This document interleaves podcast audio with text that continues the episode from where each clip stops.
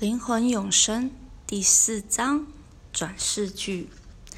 第五百二十一节，一九七零年三月三十日星期一晚上九点八分，正开始以普通的声音说话，速度适中，很少停顿。现在晚安，赛斯晚安。我们现在要开始我们的下一章，我相信是第四章。是的。你们自己的环境所包括的远比你们可能假设的要广得多。早先我说到你们的环境，只就你们日常的物质生存及目前有关的事物而言，实际上对你们更大、更广的环境，你们所知甚少。设想你目前的自己是戏里的演员，这难说是个新的比喻，却是合适的比喻。背景是二十世纪，你和每个其他的参与者创造了道具、布景与主题。事实是，你们编写、制作并演出整出戏。不过，你如此聚焦于你的角色中，如此被你所创造的实相吸引，如此被你的特定角色的问题、挑战、希望与忧伤所迷，竟忘了他们是你自己的创作。这出感人至深的戏以及其他所有的喜怒哀乐，可与你的目前生活、目前环境相比拟，不论是在个人或全体来说。但同时还有其他的戏在上演，在其中你也有角色要演。这些戏各有其背景及道具，而且在不同的时期发生。一个也许叫做十二世纪的生活，一个也许叫做十八世纪的生活，或在纪元前五世纪，或在纪元三千年，你同样也创造了这些戏剧，而且在其中扮演角色。这些背景也代表了你的环境，环绕着你的整体人格的环境。不过，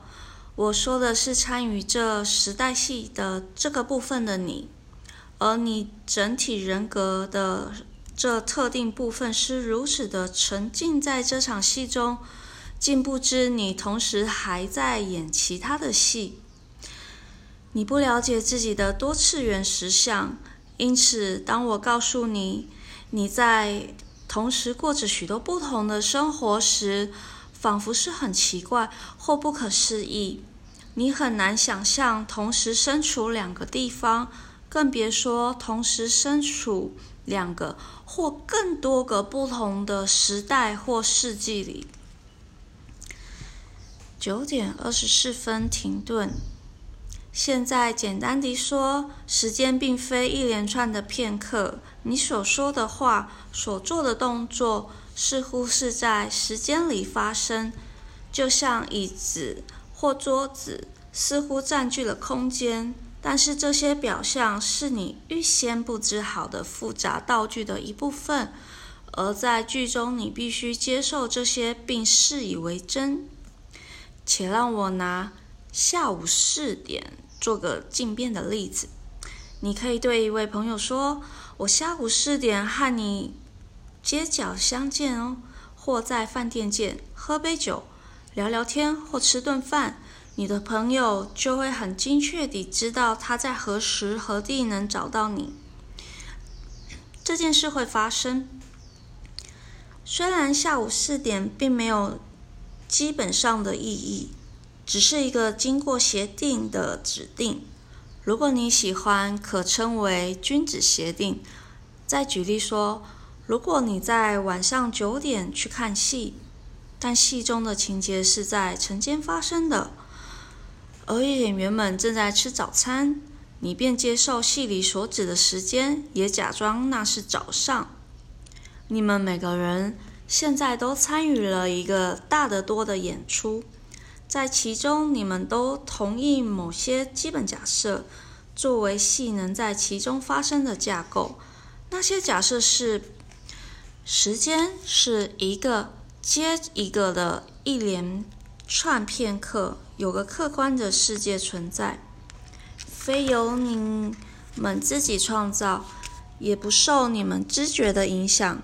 你们被束缚在你们所穿戴的皮囊之内，以及你们是受时空限制的。九点三十五分，为了同样的理由，你们接受的其他角色包括所有的感知是经肉体感官而来。换句话说，所有的资讯来自外界，没有资讯来自内心，因此你被迫全神贯注于戏里的活动。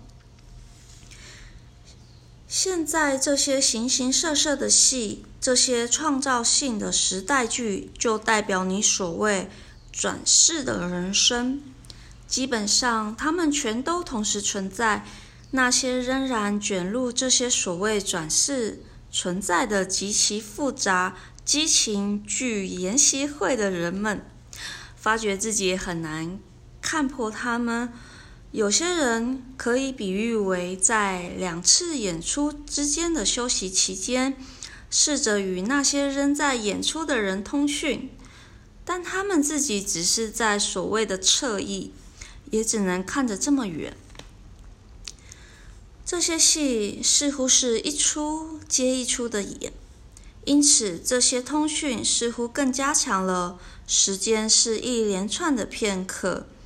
循着单线推移过去，从某个不可思议的开始到某个同样不可想象的结尾。这个错误的观念，你的手累了吗？不累。时为九点四十二分。这导致你们以为，不但就个人而言，而且就人类整体而言，进步都极为有限，甚至连你们当中那些思考过转世的人，你想，不错，人类由中世纪以来一定有进步，虽然你极怕它并没有。或你转向技术上的进步，说道，至少在那个方向我们已大有长进。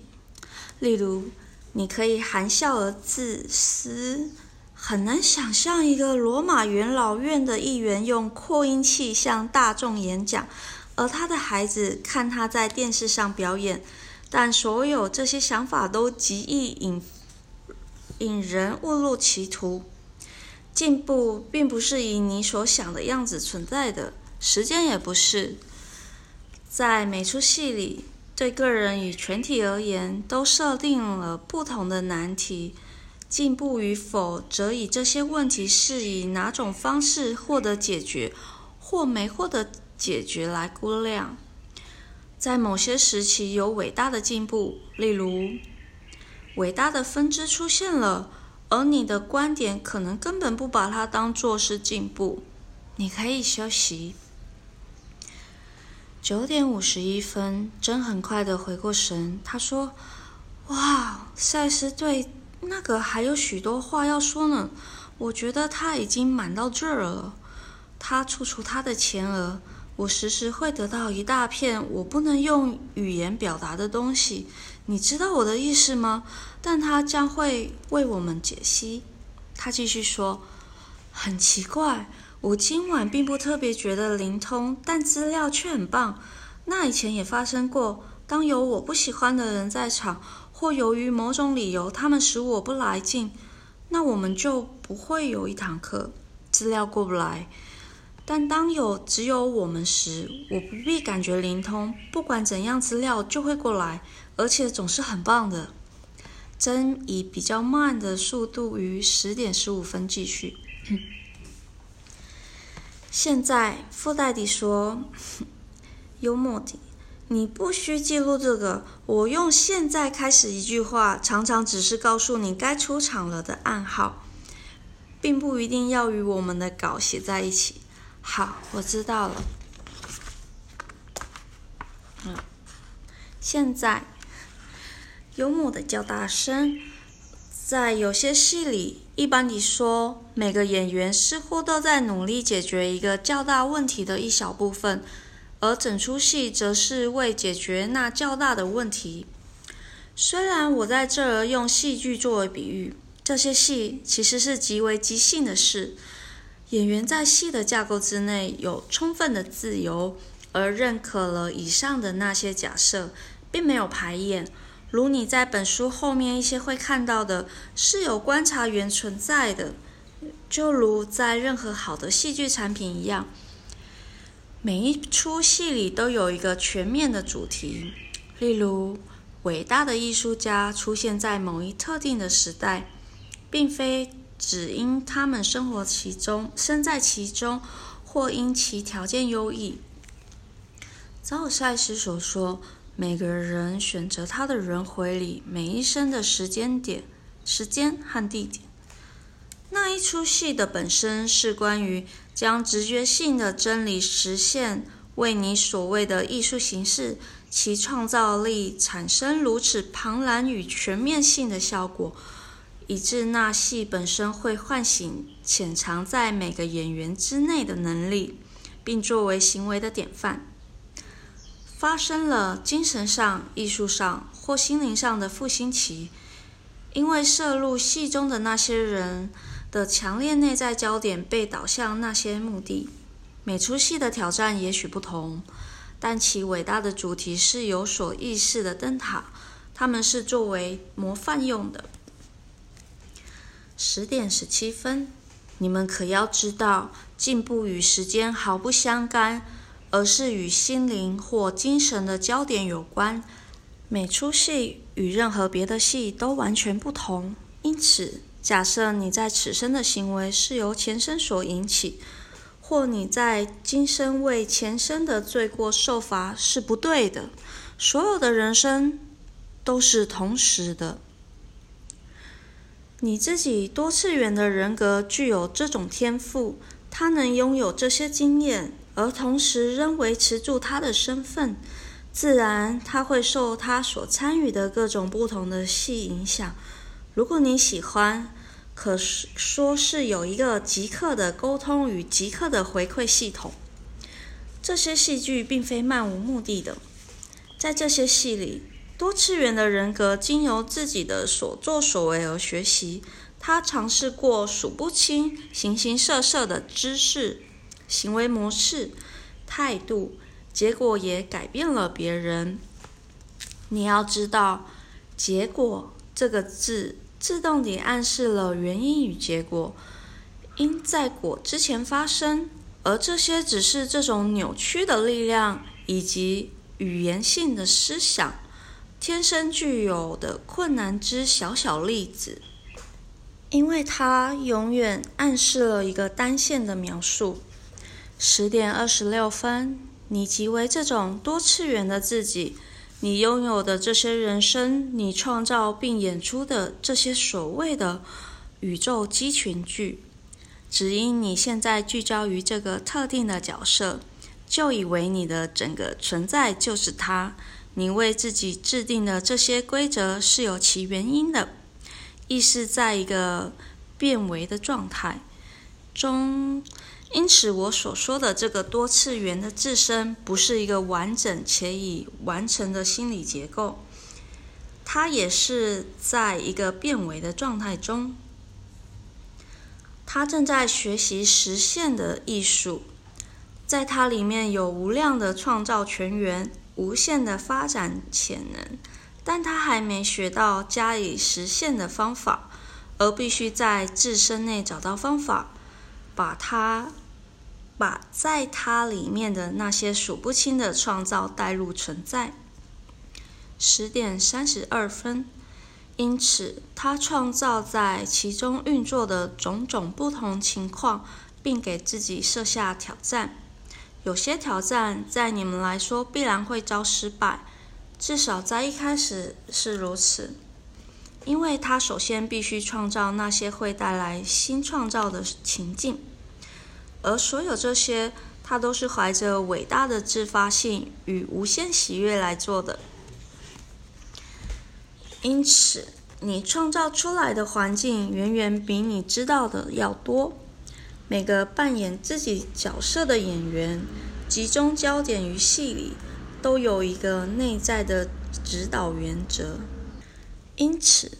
它不是被弃置于一个自己所创造却遗忘了的系里。透过我所谓的内在感官，它能得到知识与资料。十点三十九分，停顿很久。因此，除了被给予那些严格局限于这出戏范围内的资料之外，它还有其他的资料来源。每个演员直觉地知道此点，而且在戏本身之中，已设有某些片段，以留有余地的，以便每个演员能休息而消除疲劳。在这种时候，他的内在感官告知他自己其他的角色，而他领悟到他是远超过任意出戏剧中出现的自己。在这些时候，他了解到在剧本的编写上他也有份，而他并不受当他积极介入剧中活动时假设扮演的角色限制。当然，这些时期与你的睡眠状况和做梦情形相吻合，但也有其他的时间，那时每个演员相当清楚地看到他是被道具所包围的。那时他的洞察力突然刺穿了戏剧制作仿佛的真实。十点四十四分，这并不表示戏不是真的，或不应拿它当真，但它的确表示你是在扮演一个角色，一个重要的角色。不过，每个演员自己必须领悟此剧的本质与他在其中的角色，他必须在戏的三次元背景的限制中实现自己。在如此重要的制作背后，有伟大的合作，而在演他的角色时，每个演员首先得在三次元的实相中将自己确实化，除非多次元的自己将其一部分在三次元的实相中具体化，否则他无法在其中演出。你懂吗？我懂。然后在这实相之内，它才能促成否则无法出现的各种创造与发展。可是它接着必须经由自己三次元部分的另一次表演，另一次实现，而把自己推离这个系统。在它三次元的存在中，它以某种方式帮助了别人，那是只能在这情况下做到的，而他自己也受益不浅，得到了否则无法得到的发展。我建议你休息一下。十点五十五分，真的出神状态很深，在十一点二分恢复。因此，戏的意义，你内心是知道的，演得那么好的，只是你有意识的部分，而且它是如此稳固地聚焦于戏的背景范围之内，你能够得知任意生的目的，它就在你所知的有意识自己的表层下，还有各种的暗示与线索。你唾手可得你全部的多次元人格的知识。当你领悟到此，这知识让你能更快地解决问题，或接受你所设的挑战，同时也打开了更广大的创造区域，使得这出戏或演出更形丰富。十一点八分，因此，按照你允许多次元自己的直觉与知识流过有意识自己的程度，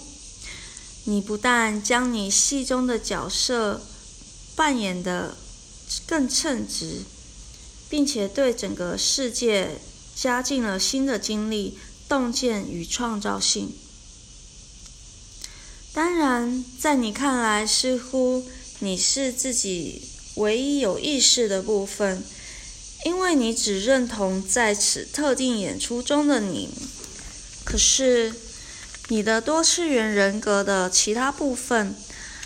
在这些其他的转世剧中也是有意识的，因此，因为你是一个多次元的意识，你在这些实相之外的其他实相里也是有意识的。你的多次元人格，你的真正的本体，真正的你，在任何这些角色中都意识到他自己的本来面目。口述完毕，现在给我们一点时间。停顿了一会之后，赛斯接下去回答了一些我们的个人问题。你们还有问题吗？我想没有了，时间不早了。那么我就真的要结束此节了，给你俩我最衷心的祝福。赛斯晚安，谢谢你。十一点二十四分，到现在赛斯的写书已成为课的架构之一个自然部分，同时它也开始有些溢出了在一九七零年一月十日的第五百一十节中所给的大纲，但我们已意料到此。真说赛斯是自己做主的，到现在已有许多人知道他的书了，一个后来加的注脚。除了一次之外，在此节之后真没再看此书，直到赛斯又写了许多章。第五百二十二节，一九七零年四月八日星期三晚上九点十三分。现在晚安，赛斯晚安。我们继续。全盘来说，这些时代剧有其特定的目的，由于意识的天性使然，它总在它总想在尽可能多的空间中具体化，从自己创造出新的知觉层次、新的分支。在如此做时，他创造了所有的实相，因此实相永远是在一个变为的状态。例如，在你所演的角色里，你所想的思想仍然是完全独特的，并导致了新的创造性。你自己的意识的某些面向无法以其他的方式完成。当你想到转世时，你假设有一系列的进展，其实这种种不同的人生是由您的内我所生出的，他们不是被某个外在的媒介强加诸你于你的，他们是当你的意识开放而以尽可能多的方式表现它自己时的一个具体发展。意识不被限制在三度空间的一生里，它也不被限制于仅有三度空间的存在。于是你的意识采取了许多形态，而这些形态并不需要彼此相似，就如一条毛毛虫并不像一只蝴蝶一样，灵魂或存有具有完全的表达自由，它改变它的形态以适合它的表达，而它形成环境就像设好舞台布置，它形成世界来适合它的目的，每个布景又带来新的发展。真停顿了许多回。灵魂或存有是为个人化的精神能量，它形成了你所穿的任一个身体，并且是你的肉体存活背后的原动力，因为你由它得到你的活力，意识永远无法静止，而在寻求进一步的创造。九点二十八分，因此，灵魂或存有将自己的属性赋予了三度空间实相和三度空间自身，在三次元自己里仍存潜存着存有的能力，那个三次元自己，那个演员能够通达这个资料与这些潜能，在学着应用这些潜能时，在学着重新发现它们与存在有关的关系时，三次元自己更提升了成就、理解与创造的层次。三次元自己变得超越了他所知的自己，不只是存有更强大了，而且它实现于三次元世界的那部分，现在也增益了那世界本身的特质与天性。没有这创造性，你们所谓的地球生命就会永远是荒寂的，因而灵魂或存有将生命的气息赋予了身体及其内的三次元自己，三次元自己然后从事它自己打开新的创造区域的目的。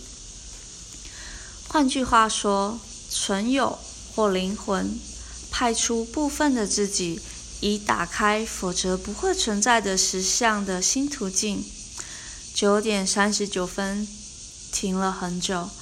存在于这些实相之内的三次元自己，一定要把他们的注意力完全灌注于其中。一种内在的觉知给了他们精力与力量的泉源，但是他们终究必须了解他们是在演戏，而最后从他们的角色经过另一番领悟而返回到存有。有一些人是完全明白地出现在这些戏里，这些人格明知他们只是角色，而自愿扮演某个角色，以便引导其他的人迈向必须了解与发展。他们引领演员超越他们所创造的自己与背景，而看得更远。可以说，这些由其他存在层次来的人格监督这出戏，而出现在演员之中。他们的目的是在打开三次元自己内的那些心理门户，以释出三次元自己到另一实相系统中进一步的发展。现在你可以休息，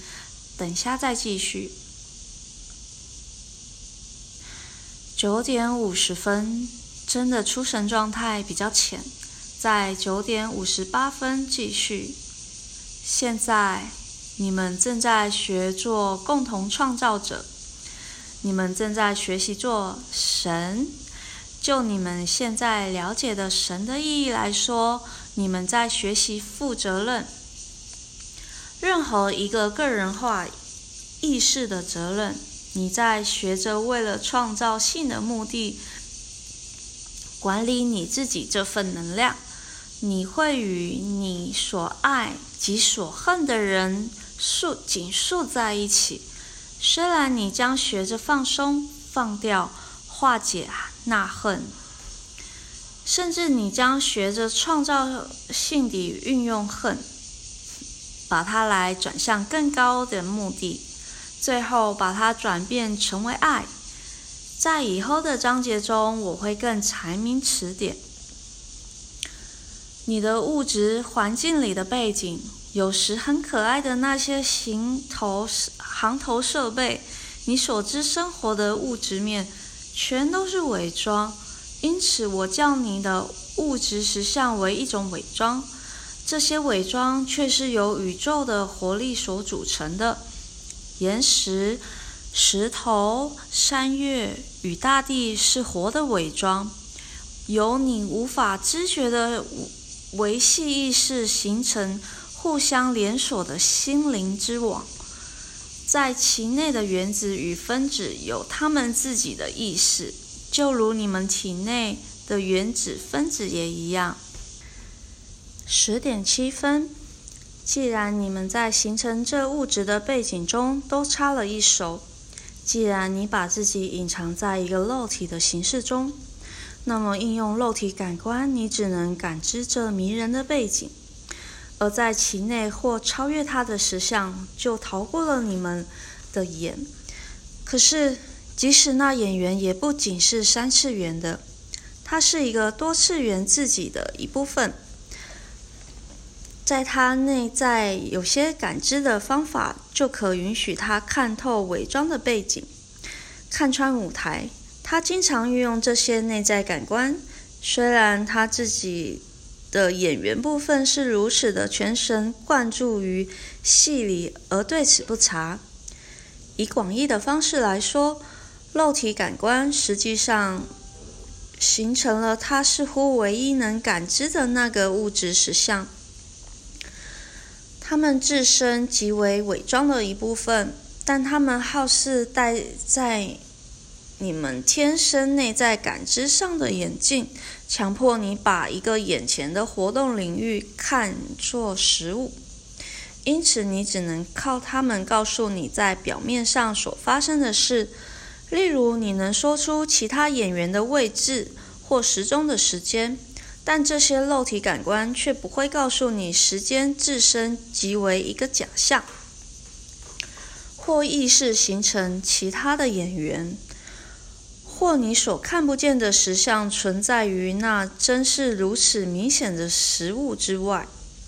但是你却能用你的内在感官去感知存在于这出戏及你在其中角色之外的实相。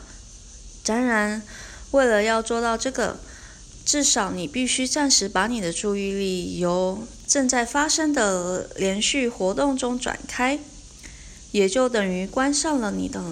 肉体感官，把你的注意力转移到先前逃过你注意的那些事件。十点二十分，的确是极端简化的说，这效果有些像是换戴另一副眼镜，因为基本上对内我而言，肉体感官是人造的。就像对肉体自身而言，一副眼镜或助听器是人造的一样，因此内在感官极少完全有意识地被用到。例如，如果在一刹那之间，如你所知的熟悉环境消失了，而被另一套你还没准备好去了解的资料取代，你不只会感到迷惑，会更会相当害怕。由内在感官来的那些那么多资料必须转译为你能所理解的用语，换言之，这些资料必须要想办法让作为三次元自身的你所了解。你可要明白，你那特定的一套伪装并非仅有的一套，其他的实相有完全不同的系统。但所有的人格都有内在感官，那是意识的属性，经由这些内在感官通讯得以维持。而正常的有意识自身对这些通讯很少知悉。我部分的目的就是让你们知道这些通讯中的一些。十点二十九分，那么灵魂或存有并非阅读此书的你。你的环境不只是你所知的环境的你的世界，也还包括了你现在不集中焦点于其上的前身环境。你真正的环境是由您的思想与情感组合起来的，因为从这些，你不只形成了这个实相，而且形成了你参与的每一个实相。停顿了很久。你真正的环境并没有你所知的时空，在你真正的环境里也不需要字句，因为沟通即是是即时发生的，在你真正的环境里形成你所知的物质实相。内在感官允许你感知独立于物质形式之外的实相。因此，我将要求你们全体暂且放弃你们的角色，而试试这简单的练习。现在，你们可以休息一下。十点三十六分，真这回的出神状态较深。他说：“我知道第一世我没进去那么深，因为我听到那警笛。”在约九点三十分时，一辆救火车经过离我们家两条街的地方，到现在真才记得告诉我他听见了。当赛斯在写书时，我听到那种东西使我担忧，我不想扰乱了任何事。在十点五十三分后回复。现在假装你在一个照亮的舞台上，舞台就是你现在坐在里面的房间，闭上你的眼睛，假装灯光没了，背景消失了，而你是独自一人，每件东西都是暗的。静下来，尽可能地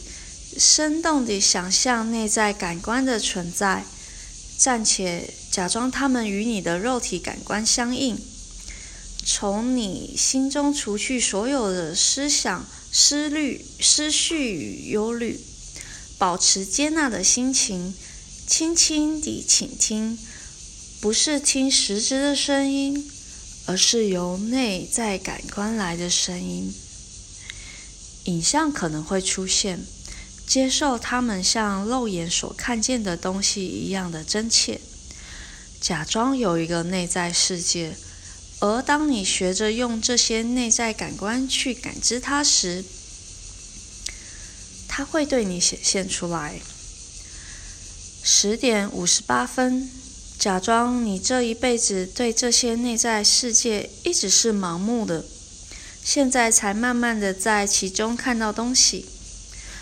不要用你最初可能感知的不连贯影像或最初听到的声音来判断整个内在世界，因为你还在相当不完美地运用你的内在感官。在睡前或休息状态做一会儿这简单的练习，甚至在做一件你不必全神贯注的普通工作当中，你也可以这样做练习。